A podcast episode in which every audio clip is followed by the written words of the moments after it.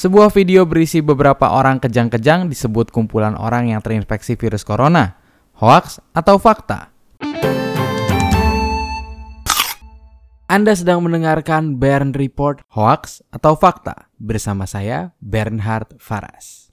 Sebuah video berisi kumpulan orang yang kejang-kejang beredar di media sosial. Orang tersebut terlihat kejang-kejang di dalam sebuah lapangan besar.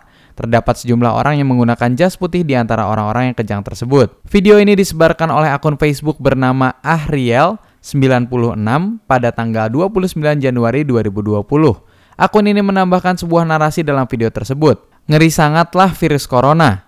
Tulis akun Facebook Ahriel 96. Sebuah akun Facebook bernama Bang Andi juga mengunggah video yang sama pada tanggal 29 Januari 2020.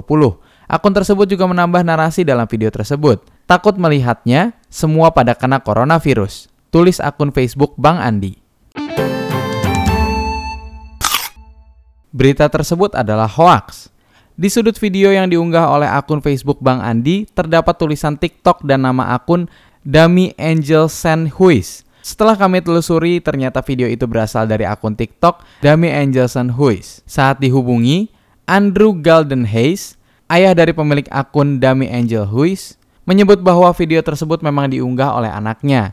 Namun orang-orang yang terdapat dalam video tersebut tidak ada kaitannya dengan virus corona. Ia mengatakan rekaman video tersebut menunjukkan semacam inisiasi di sebuah sekolah yang bernama Bom Skok. Bom Skok merupakan aksi pura-pura berada di tengah-tengah bom yang meledak atau gempa bumi sehingga mereka harus mengguncang tubuh.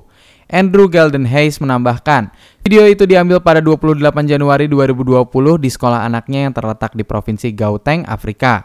Informasi hoaks ini sudah dikonfirmasi oleh beberapa media seperti Liputan 6, Suara, dan Tempo.